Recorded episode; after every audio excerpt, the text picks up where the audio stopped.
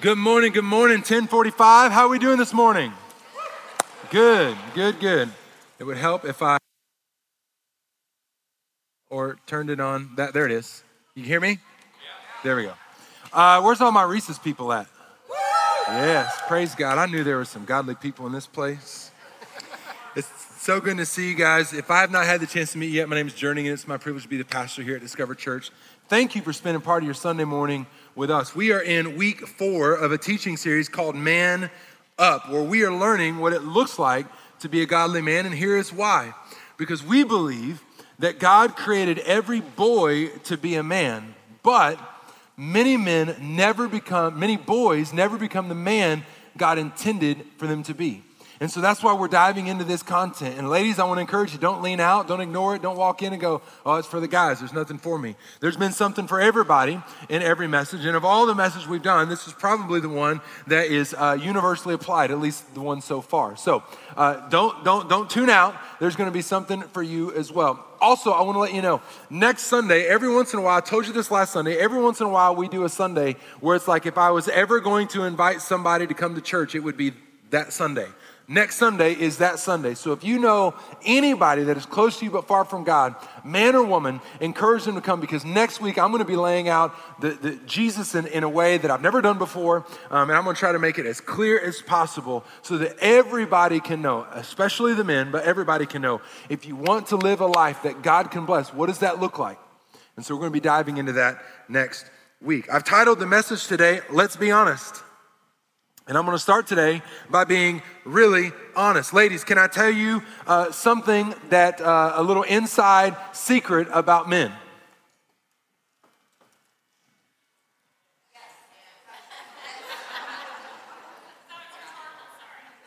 I mean, I, am I'm, I'm offering to open the curtain, ladies, so that you can know what's going on, right? Like, I'm, I'm offering to show you, like, this is what's going on in men's head. Fellas, you're going to have to forgive me for this. You have to forgive me for this. But here's the deal men do not like to feel weak. And no men said amen because they don't want the women to know that. We don't like, we don't like for people to know uh, that, that there's an area of our life where we feel weak. We don't like to feel weak. We hate situations and places we feel weak. There's a reason why no boy and no man has ever looked at himself in the mirror and flexed and thought, oh, yeah, look at how weak I am. It's never happened. My sons have never come up to me and rolled up their sleeve and flexed and said, Daddy, feel my muscle. And then I squeeze their muscle and go, Yeah, you feel that? There's no muscle in there. That's never happened. It's never happened. Men, we like to feel weak most of the time when, when we are confident, when we are strong, when we are in an area where we feel good about our ability, most of the time we lean into that. We, we, we show up ready with some enthusiasm to know that we are going to handle business. Am I right, men?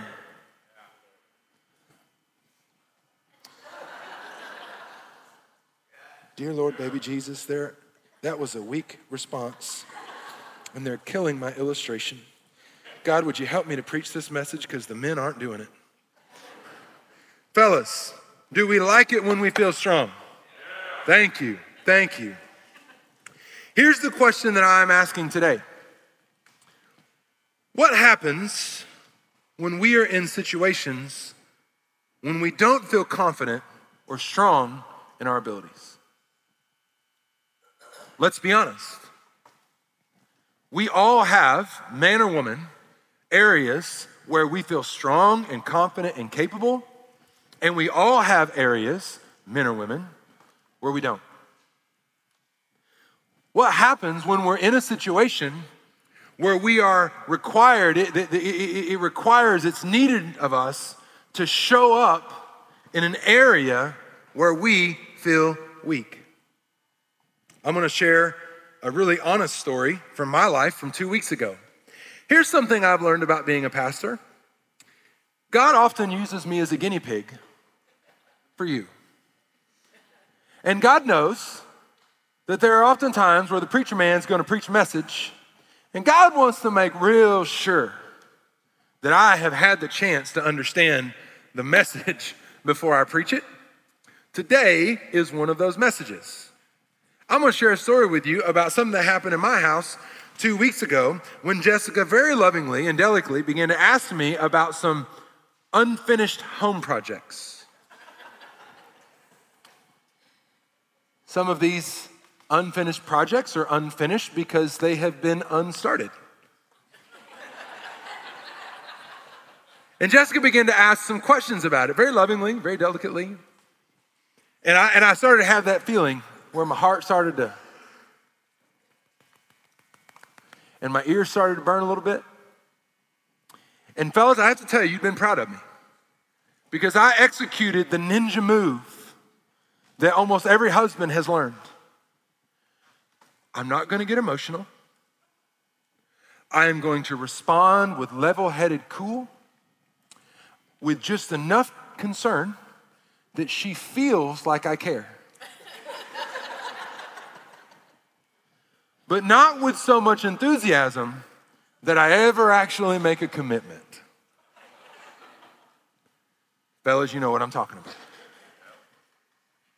So I responded in that way, and she was not letting me off the hook. And so that led into what probably could best be described as a spirited conversation. And it became really clear to me that she was not going to let it go. And so I threw a haymaker.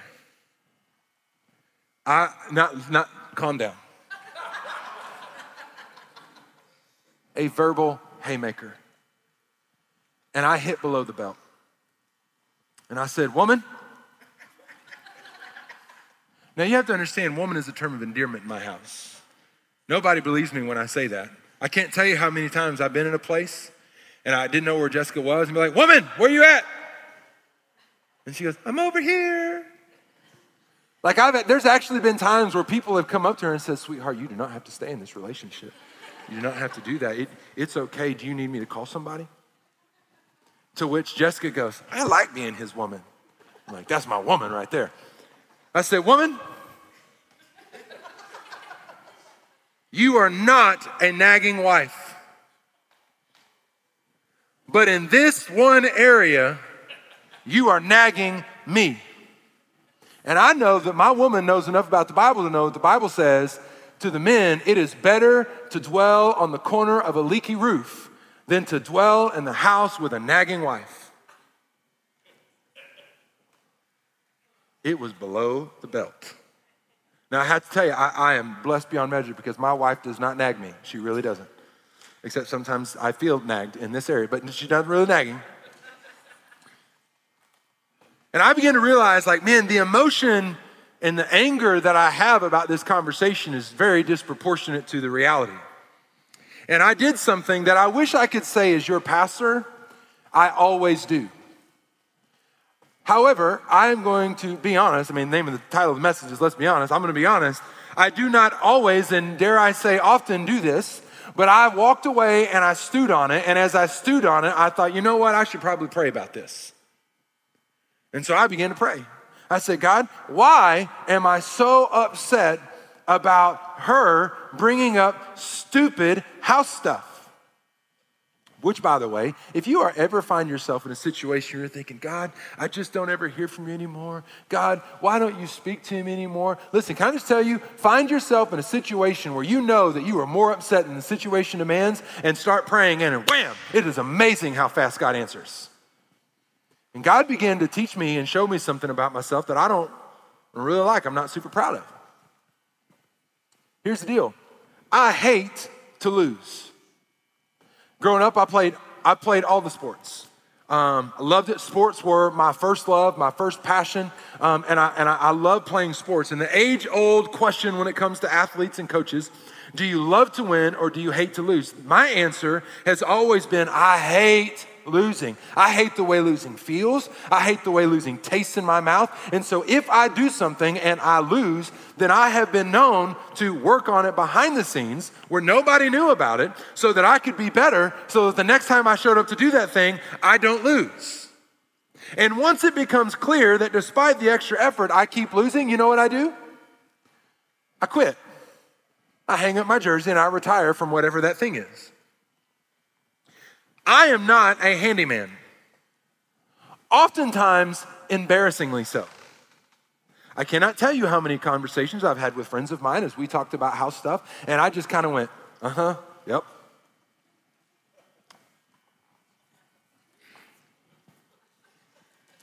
I know, right? it's kind of embarrassing. I feel like there are certain things that a man ought to know, and basic things about handy things are part of that. But here's the deal for me when I look at the track record of my life of fixing things, building things, making things, I don't see a lot of wins on the scoreboard. In fact, I see an overwhelming amount of losses. In fact, if I were to take you to my house right now, it would not take you long to identify the things that Jern tried to do. And let's be honest, it's kind of embarrassing to me.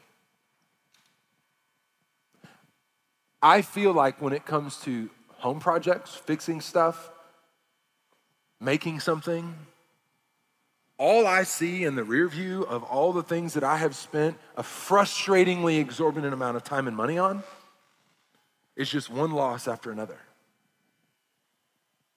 And when I see those losses, what I see are failures. And failure feels like weakness. And I don't like to feel weak. So when Jessica started bringing this up, she started, without knowing it, touching on uh, an insecurity that I have. And because of that insecurity, I got upset and I got frustrated. And then, as I was working through it and as I was praying about it, I began to think about you. And I began to wonder how many men have an area of their life that's like this? Maybe you're like me and it's home stuff, and you just don't feel like you're good at it. If you are, then you're probably like me. Like, if I can't hire it out, it's just not going to happen. But maybe for you, maybe you're freaking Bob the Builder. I don't know. Maybe for you, it's not, you, you feel super confident when you've got a wrench and a hammer in your hand. And I don't know what, the, what you build with a wrench and a hammer, but you have them in your hand and you use them at the same time, obviously. Duh. I mean, if you've never used a hammer on a wrench, have you really ever DIY'd? It's embarrassing how many times I've used a hammer on my wrench on my car. There's a whole other issue. But maybe for you it's not it's not home projects. Maybe for you it's about how to love and care for your wife. Or maybe for you it's about how to be a good and godly dad. Maybe for you it's something in your career, something your boss or one of your teammates keeps expecting out of you and you just know I don't know how to do that. Maybe for you, it's trying to grow and, and, and develop in your relationship with Jesus. And you feel like I've opened my Bible and I've tried to read it and I don't understand what that's saying. I tried to pray and I fell asleep and then I felt bad about falling asleep and I felt like God kind of held that against me. And so I had to make up for it the next day with even more prayer. But then I fell asleep again and it just feels like I can never get ahead on the not falling asleep while I'm praying thing. What is it for you? We all have some area of our life that we ignore because when you see that area of your life, you see doubts, you see insecurities, you see failure, and you feel weak. Men, I know we don't like talking about this, but we need to talk about it, and I feel compelled to talk about it today, and I'll tell you why. Because every single thing that you have, every situation that you were in, has been orchestrated by God so that you can show up as a godly man and make a difference. Let me say that again because this is the message. Every single thing you have, every single situation that you find yourself in, God has allowed it and orchestrated it so that you can show up as a godly man and make a difference. You go, well, I don't even know where I am and believe in God. I don't know where, I, you know, I don't, I don't, I don't know where I am with that. Can I tell you, like, that's okay that, that you don't know where you stand with God, but God knows exactly where He stands with you. And God wants for you something that you may not even know that you want or need yourself. And that if you are a man here today, God wants for you to understand and to experience the joy of, of living and being a godly man. The same is true for the ladies about being a godly woman. And here's what's wild. You know what? There are so many things that we find ourselves in where we feel like failures, we feel insecure, we've got doubts, and so many of those things are things that we actually hoped for and longed for and prayed for at some season of our life. I don't know anybody that owns a home that at one point didn't say, Man, I'd love to own a home someday. I don't know anybody that's married that at some point didn't think, man, I would love to be married someday. I don't know anybody that's got, that's got kids that's thinking, man, I, I hope to have kids someday. I don't know anybody that's got a job that thought, man, I, I, I hope I have a job someday. So many of the things that touch on our insecurities, men, are things that at some point in our life we hope for, we long for. Some of us might have even prayed for them. And now that we have it, we don't know what to do with it. And so we end up turning tail, ignoring it, and running away. And when we do that, the people that we care about feel the void. They feel our absence. Jessica wasn't nagging me about trying to get, you know, home stuff done. I mean, that, that was the byproduct of it, but at the root of it, she wants our home to be a, a warm, safe environment for us and for our kids. She wants a place for herself where she, she can turn her mind off and be at rest because when she comes home and she sees this is broken and that needs fixed and this needs to be dealt with, she can't rest. And so for her, she's advocating for her own ability to rest, for our family's ability to rest. And not only that, her, our desire is that our home would not just be a place that we live, but it could be a place of blessing to others when we host people to our home, when we break bread with them, when we pray with them, when we cry with them, when we host a small group. Like we want our home to be a place of refuge. And it's difficult difficult to feel like it's a place of refuge when the walls are falling apart. And we literally have an interior wall that's falling apart. And I don't know what to do about it, so I just kind of like, well, you know.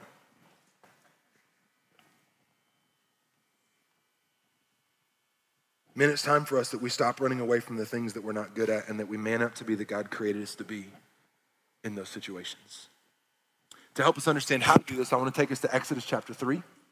We're going to be in Exodus chapter 3, and we're going to be a fly on the wall as we watch and listen to God and Moses have a conversation. Let me provide a little context. Israel has been enslaved in Egypt for over 400 years, and they have prayed and they have cried out to God, God, would you, would you get us out of this place? Would you deliver us? And God is now about to answer their prayers by sending Moses. Moses was a Hebrew child born a slave in Egypt, and through some an incredible story of, of maneuvering by his mom, he is able to escape being killed as a child, and he ends up being raised in Pharaoh's house because Pharaoh's daughter found Moses in a basket in a creek.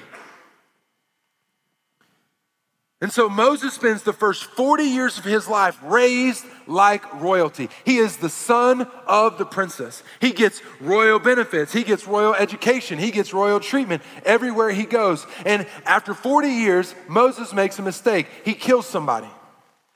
And after he kills somebody, he runs away for fear that he's going to be captured and tried for murder. And now God has showed up to Moses. He's, Moses now has spent the next 40 years of his life as the shepherds in the back. I grew up in Arkansas in the back 40 in the sticks in the country. Moses has been a shepherd now for 40 years in the country. And while Moses is doing his job as a shepherd, God shows up in a burning bush and he starts talking to Moses. And God begins to tell Moses, Moses, I have something incredibly special that I have created you for, and the time is now that we do it. And Moses has some problems as he's working through this. Men, as we engage through this narrative, I want you to imagine. I don't know what your hangups are. I don't know what your insecurity is. I don't know what the thing is that causes you to doubt or causes you to feel weak, but I want you to have that in your mind as we read this engagement between Moses and God and allow the word of God to minister to you today. Here's the first thing that Moses doubts Moses doubts himself. Moses doubts himself. God said, Moses, I'm going to use you to lead my people out of slavery. But Moses says in Exodus 3:11, Who am I that I should go to Pharaoh and that I should bring the children of Israel out of Egypt? In other words, he's saying, You're choosing me? uh, I think you got the wrong guy. God immediately responds to this and he says, Moses, listen, man, stop focusing on you. Trust in me. Why don't you trust in me? Exodus 3:12 says, "So he said, I will certainly be with you, and this shall be a sign to you that I have sent you, who uh, when you have brought the people out of Egypt, you shall serve God on this mountain." You know what God is saying? He said, "Moses, listen. Don't trip, bro. I got you. I called you. I gave this assignment to you. I created you for this, and I'm going to be with you. And you're going to know that I have been with you because when it's all said and done with, you're going to bring my people to this mountain, and we are going to fellowship together." Moses goes, Well, that didn't work. Let me shift to the next thing. Moses then doubts God himself. I mean, if I can't doubt myself, then I'll doubt God. He says this in verse 13 Indeed, when I come to the children of Israel and say to them, The God of your fathers has sent me to you, and they say to me, Oh, really? What his name is? What shall I say to them? I changed that a little bit. Moses said, listen, here's, God, I mean, God, I don't know if you're aware of what's going on in Egypt or not, but them Egyptians, they worship all kinds of gods. So when I show up, how are they going to know, like, it's really you? and then when I go to the Jews, like, how are they going to know that I, I, you know, I'm not just some crazy dude just trying to lead a revolt because they all know if they lead a revolt and fail, they're going to die. God answers. And God tells Moses, Moses, dude, trust in my record. Trust in what I've done. He says, uh, and God said to Moses, verse 14, I am who I am. And he said, Thus you shall say to the children of Israel, I am has sent me to you. So what God is doing is that, listen, when you get there and you talk to the Egyptians, tell them, I am who I am has sent you. And that will let them know that I am the King of all kings, the Lord of all lords, the God of all gods. So they can worship all the gods they want to, but I am, I am the Alpha God. And then when you get to the Jews, just tell them that I am has sent me to you. Moreover, God said to Moses, Thus you shall say to the children of Israel, The Lord God of your fathers, the God of Abraham, the God of Isaac, the God of Jacob, has sent me to you. You see, all the Israelites and the Jews are very aware of their heritage. They know that their lineage goes all the way back to Father Abraham. And that God once made a promise to Abraham that if Abraham would trust him, that God would make him a father of many nations. Fast forward hundreds of years, now we have Two million plus people that belong into the Jewish lineage and the Jewish heritage. And so, what God is saying is, Moses, listen, when you get there, tell them that the God of Father Abraham, who had Isaac, who had Jacob, who then had 12 sons, who moved here from Egypt or from Israel to Egypt 400 plus years ago when there was a famine in the land, right? Like, tell them I'm that God that sent me. Moses goes, huh, okay. Well, I don't think that's a very good strategy. Moses doubts God's strategy. So, verse chapter 4, verse 1, the Moses answered and said, But suppose they will not believe me or listen to my voice. Suppose they say, The Lord has not appeared to you. Who do you think you are? Speaking on behalf of God. God responds to this and he says, Moses, listen, man, you just got to trust my power. You got to trust what I can do. You got to trust what I'm capable of.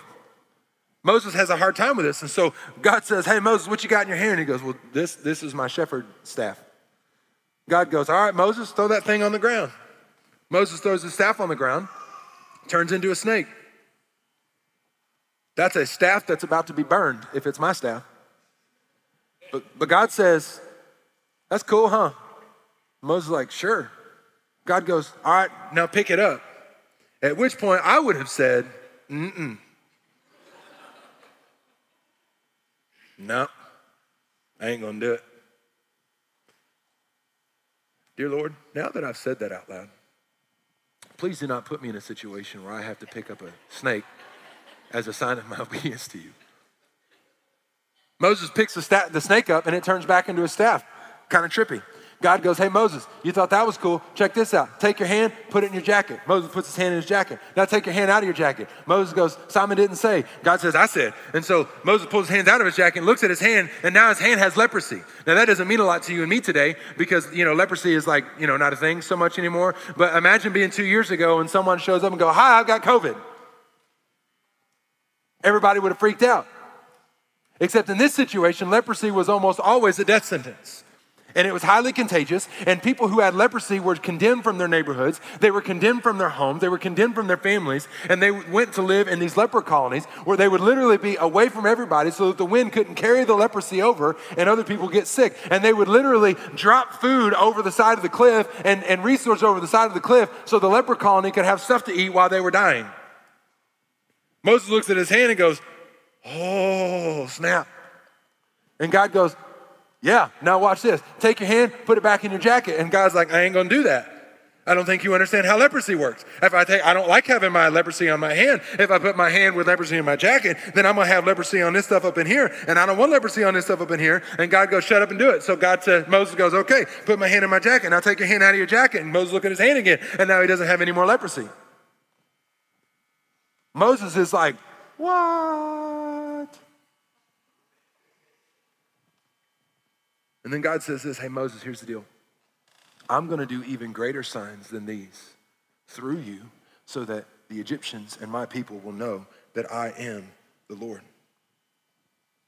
And at some point, you begin to think that Moses would start to like realize, like, this is a wrestling match, and Moses, you're not going to win. you're just not. You're not going to be able to get out of this chokehold. So, tap, bro.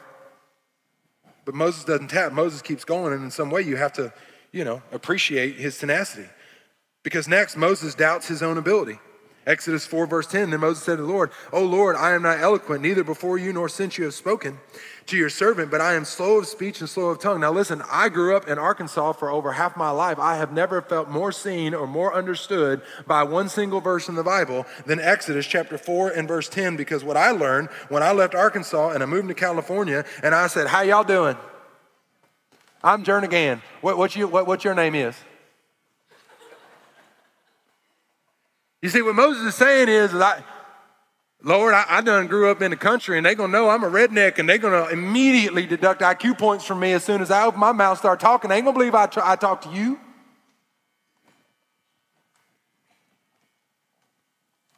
God looks at Moses and says, Moses, listen, man, you, would you trust in my help? Would you trust that I can help you? He says, So the Lord said to him, Who has made man's mouth, or who makes the mute, the deaf, the seeing, or the blind? Have not I the Lord? Now therefore go, and I will be with your mouth and teach you what you shall say. You know what God is saying? He said, Hey, Moses, listen, I am more aware of the stuff you ain't than the stuff that you are. And I need you to understand that, that this isn't something, some wild goose chase that you decided to go on. This is something that I showed up into your orbit and said, Moses, I want you to go here and do this. Moses, what you need to understand is that before I ever even created you and made you with an, a lack of ability to be able to speak real good, I looked across time and I looked across space and across my kingdom, and I knew that someday I'm going to need somebody to do this specific thing for me and to impact and bless other people. And then, Moses, I made you. And all of the things that have happened up until this point has served to prepare the way so that when I have a conversation with you, you can understand that I'm not concerned about what you don't have. I created you with those weaknesses, I created you with those insecurities so that when you show up to do the thing that I called you to do, nobody's gonna go, oh, that makes sense. He's awesome. No, no, no, no, no. Moses, I, I aligned all of this up so that when you show up, people go, whoa, ain't no way that could happen. God must be at work there. Can I just tell somebody today that you are wrestling with something that God is calling you to do, and you are thinking, I can't do that. Here are all the reasons why I can't. I can't, I can't step into to read my Bible and understand how to follow Jesus. I can't lead my family. I can't love my husband. Would you, have you lived with my husband? I don't know anybody can love him. I don't know how to train my kids to know and love Jesus. I don't know how to do this thing that God has put before in my career. I don't know how to do any of that stuff. And you can I tell you, here's what God wants you to know that God understands that we don't like to feel weak, but it is when we are weak that God's strength can be made perfect and manifest and on display to the whole world so that the world can go, man, God is moving through them. That's what God is saying to Moses here. Finally, Moses realizes he's not going to win. And Moses does something that I recognize so well. And maybe you will as well. Moses doubts God's purpose for his life. Exodus 4:13 Moses says, "Oh my Lord, please send by the hand of whomever else you may send." Do you know what Moses is doing here? He's quitting. God, I can't do it. It's not just that you've got the wrong guy. I don't have the right stuff. I'm just going to fail. Now, up to this point, God has been remarkably gracious and patient with Moses, which is something that you and I need to understand that God is not God's not mad at us when we are wrestling through something that we're being led to do. Can I tell you, it's not sin to struggle with something. God has been gracious and patient. He has showed up. He has, he has, he has responded to Moses' doubts by helping Moses see, like, listen, man, all of your doubts, there's something about me that you can trust. But when Moses quits, how does God respond? Before I answer that, I want to ask you the question Have you ever been in a situation where you quit? Or at least wanted to quit? Have you ever been in a situation where maybe maybe you have done what Moses did here and you, and you turn away and you try to not look at it in hopes that someone else will take care of it? How does God respond? Verse 14 says So the anger of the Lord was kindled against Moses. You see, now God is beginning to reach the limit of his patience. And he's not reaching the limit of his patience just because Moses is asking questions. He's reaching the limit of his patience because Moses is limiting what God has always wanted to do for Moses. You see, there are times in our lives where, as, at the end of our struggle, we still say no, and God gets frustrated with us because we refuse to walk into what God has prepared for us ahead of time. And when we refuse to walk into what God has prepared for us ahead of time, then we miss out on experiencing the goodness of God in a new way, the power of God in a new way, the provision of God in a new way. And all we're left with is the old memories of that stuff that God used to do way back in the day because we stopped having the faith to believe that God can help me as I step into something new. God can show up with something new to lead me through it. And so God loses his patience with Moses. And I believe it reveals something really interesting, and it's that God doesn't like quitters.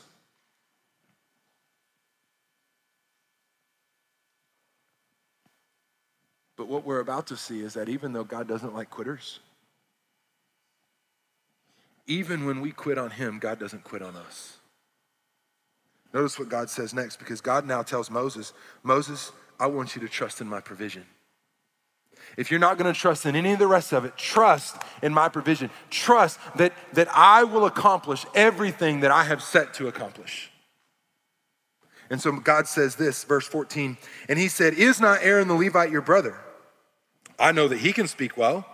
And look, he's smart. Or look, he is also coming out to meet you. When he sees you, he will be glad in his heart. Now you shall speak to him and put the words in his mouth, and I will be with your mouth and with his mouth, and I will teach you what you shall do. So he shall be your spokesman to the people, and he himself be as a mouth for you, and you should be to him as God. You see, God wanted Moses to be the one to experience the great and awesome power and provision as, as God was going to perform these incredible miracles. But because Moses kept doubting and doubting and doubting, God said, Listen, I'm still going to do it. I'm going to bring someone else along. And God's frustration with Moses is that God wanted Moses to realize that God could use him to do something awesome instead of always defaulting to God, you're going to have to use them. Which ultimately begs the question why was Moses so persistent in his reluctance to follow God to do this incredible thing? Why? Because Moses had tried before and he failed. You see, what we don't actually learn until all the way in, from Exodus to the book of Acts, chapter 7, is that 40 years ago, the man that Moses killed was an Egyptian guard. And Moses killed that Egyptian guard because the Egyptian guard was abusing one of the Jewish slaves. And Acts chapter 7 reveals to us that Moses knew at that time that God had called him to lead Israel out of captivity. And so Moses tried. He thought he saw his moment, but he did not do it God's way, he did it his way. So he rises up, he kills the Egyptian servant, he buries him in the sand. The next day, he goes and talks to some of the other Jewish people. And the Jews do not trust him. The Jews are afraid of him. And they actually say, What are you going to do, Moses? Are you going to kill us like you did the Egyptian guard? You see, Moses thought that, that nobody knew that he did that. And once other people knew what he had done,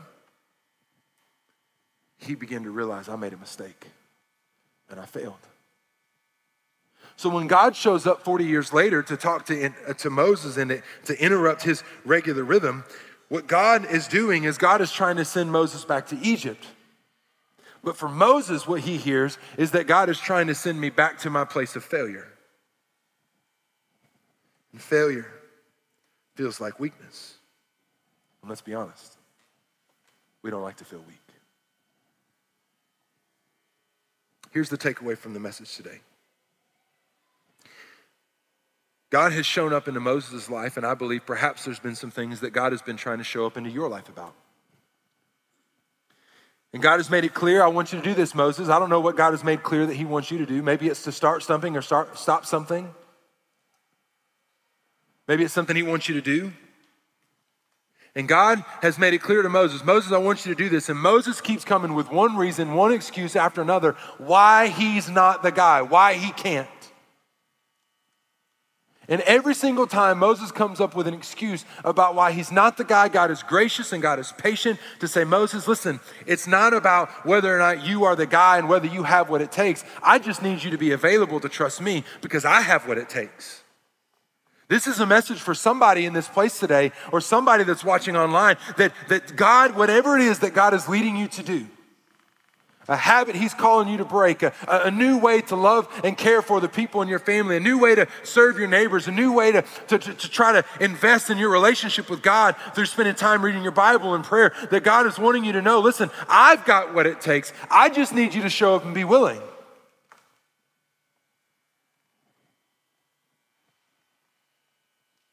Moses refused to trust that God could do what he said he would do. Moses struggled to get to the point of resting in the knowledge that this is God leading the way, not me, which, which causes us to be really careful when we begin to try to try to chase our own things and do our own things. That what happens when we begin to do our own things and we haven't first bathed them in prayer and said, God, what do you want for my life? Where do you want me to go in this situation? God, what was what would be the decision in this relationship, in my career, in the purchase of this thing? What could I do that would be the most glorifying to you? And when we don't don't do that, then we end up making decisions apart from God. And when we make decisions apart from God and things don't go well, then we go to God and say, God, would you help me? I need your help. And what God is trying to say, listen, I need you to trust me. I need you to follow me. Because when you trust and follow me, you can never fail. Because when it's my plan, when it's my will, when it's my thing that I want to accomplish, I always accomplish what I set out to accomplish.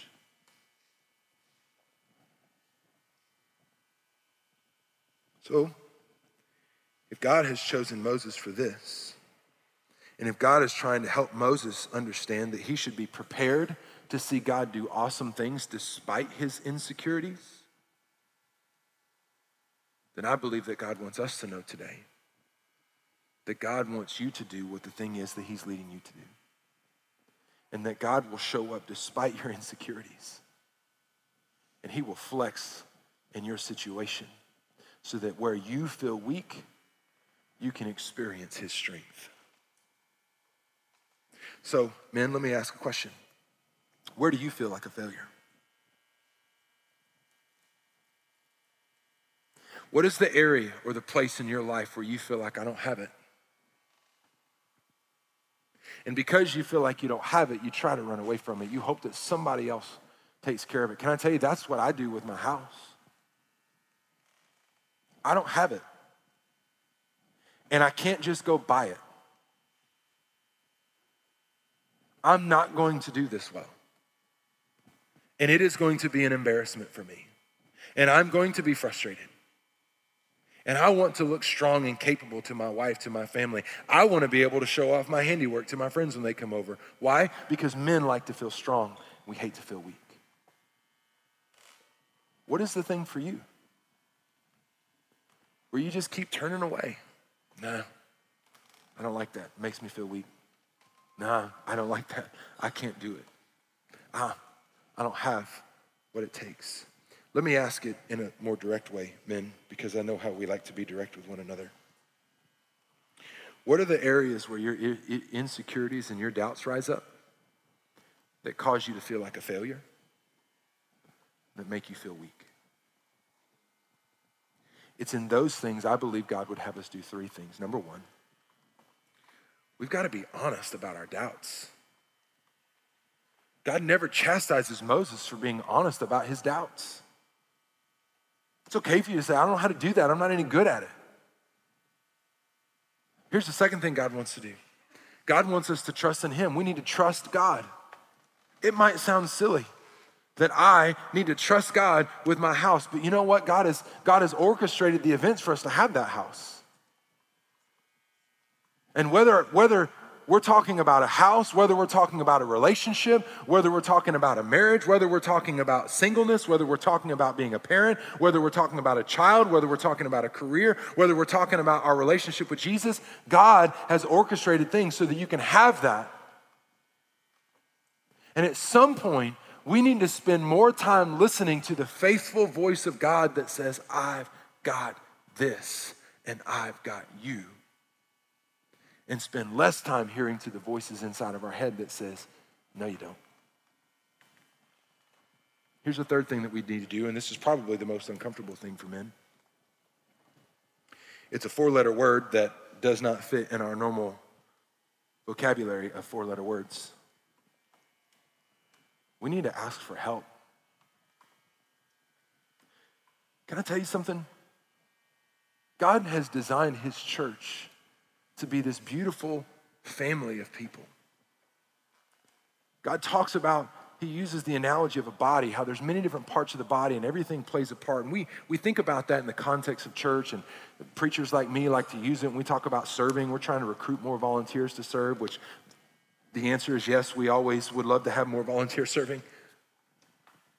But can I tell you, the church is so much more than just the Sunday morning gathering that God never intended for you, man or woman, let me just talk to everybody now.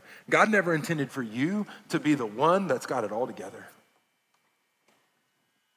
And we all feel a little insecure when we get around that one person or we see that one person's social media post and we think, man, they've just got it all together. I feel so much less than when I see their stuff or when I'm around them. Can I just tell you something? Nobody's got it all together. Some people are just really good at better at hiding their insecurities than others. And there are people in this church that are good at things that you suck at. I had to kind of swallow my pride. To see, because here's the deal pride shows up in a lot of interesting ways for me. Pride showed up by, well, I don't want to be a burden to somebody. I mean, they, he's got his own family, and I'm sure he's got his own house projects and got his own stuff he's trying to figure. I don't want to be a burden. I mean, he probably needs to spend time with his family, da da da. da. And all those things are true. But you know what? I've found that people really love helping people when it's something that they're really, really good at. So I started making some phone calls and having some conversations. We had our small group over at our house uh, every Wednesday night, and uh, uh, one of the chief thorns in my flesh is our fireplace. Our fireplace is one of those gas electric things I hope you understand what I'm saying. And like the little the pilot light is lit, you know, and then you flip the switch and goes, and the flames come up. Well, they wouldn't, no flames. And a year ago, before last winter, Jessica said, Can you try to fix that? I go, Sure. So I YouTubed it, and then I didn't fix it, and I go, Yeah, doesn't work, don't know. Guess we need a new one.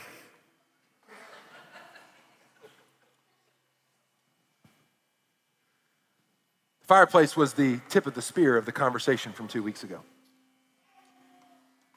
And she said, Have you asked anybody? Inside my head, I said, Woman, you shut your dirty mouth. We don't talk like that in this house. I have my kids speaking, talking like that. What kind of house is this? This is the house of the Lord.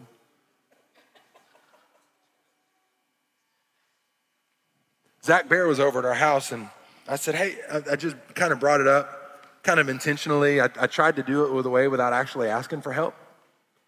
Oh, yeah, fireplace, you know, it's not really working. Zach Bear goes, What's the matter with it? I said, Well, you know, flip, probably need a new one. Two minutes later, the fireplace was working. I hate Zach Bear. I love Zach Bear. And a number of other things that we're trying to work through. I had another friend come over. Uh, Jacob Dupin came over to my house, and like I actually had like a list of things to ask him. And it was like, hey, before you leave, can we? And he just started laughing. He gets ready to leave. He goes, You got anything else?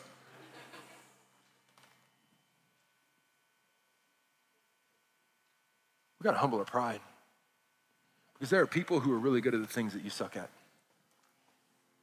And when somebody's really good at something, it's not a burden for them to help you out. Let me ask you the question What do you need help with? Is there an addiction or a bad habit you're trying to break? Do you need help with trying to figure out how to love your spouse? Do you need help trying to figure out how to, how to love and parent and raise your kids in this season? Do You need help with a career decision? This is really uncomfortable and it's really awkward. Like, do you need help figuring out how to build a budget and to get a handle on your finances? Can I tell you something? The best place to go to find help is to go to a small group. See, you'll see people on a Sunday morning, but you won't find the people that you need until you get into a small group. And we come up with all kinds of reasons and excuses about I'm too busy for this and too busy for that and too busy for this, while at the same time, simultaneously feeling the pain and the pressure that you suck at something and it's affecting people around you. And instead of getting off your butt and going to do something about it by getting connected into a small group where you can find some people who are good at what you suck at, we keep using excuses as to why we can't do it. I don't care that we've only got a few weeks left in small groups. Somebody needs to go today, not tomorrow, not next week, not when I get around to it. Somebody needs to go today, and you need to pick up a phone, you need to call somebody, text somebody, you need to send somebody a message on Facebook, you need to go to the website and sign up for a small group, and you need to use the words, I am trying to figure out, fill in the blank, and I need help.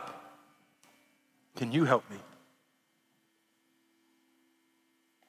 And can I just also say, if you're here today and you feel like your relationship with Jesus has been a failure because you don't know how to read your Bible, you don't know how to pray, like, can I tell you, like, there is a there's a QR code and a website on your handout. I want you to scan that. I want you to go to the website. We have spent the last six months building something specifically to help you. We have trained dozens of people to help you not suck anymore at following Jesus. We will help you. And somebody today, I had to have a conversation with somebody after the first service. I said, listen, man, how much longer are you going to wait until you sign until you sign up? Oh, I need to do that. I need to do that this week. I said, no, no, no. You don't need to do it this week. You need to do it today. Let us help you figure out how to follow Jesus.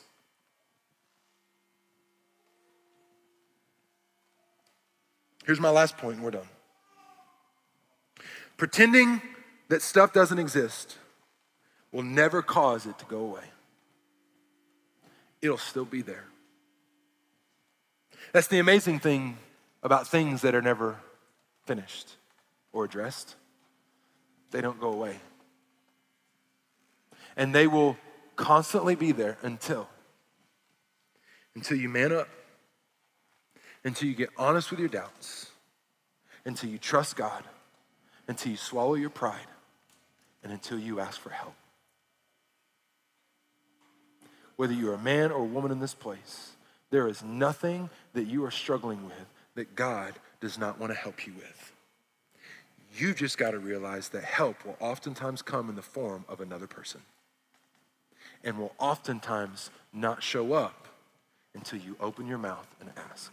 At Discover Church, we exist to see our city changed by Jesus, one life at a time. If you'd like to take your next step of faith today, text the word faith to 816 203 1835. Again, that's the word faith to 816 203 1835. If this is your first time listening, we'd love to connect. Reach out to us on social media and let us know that you found us through the Discover Church podcast. Thanks for listening.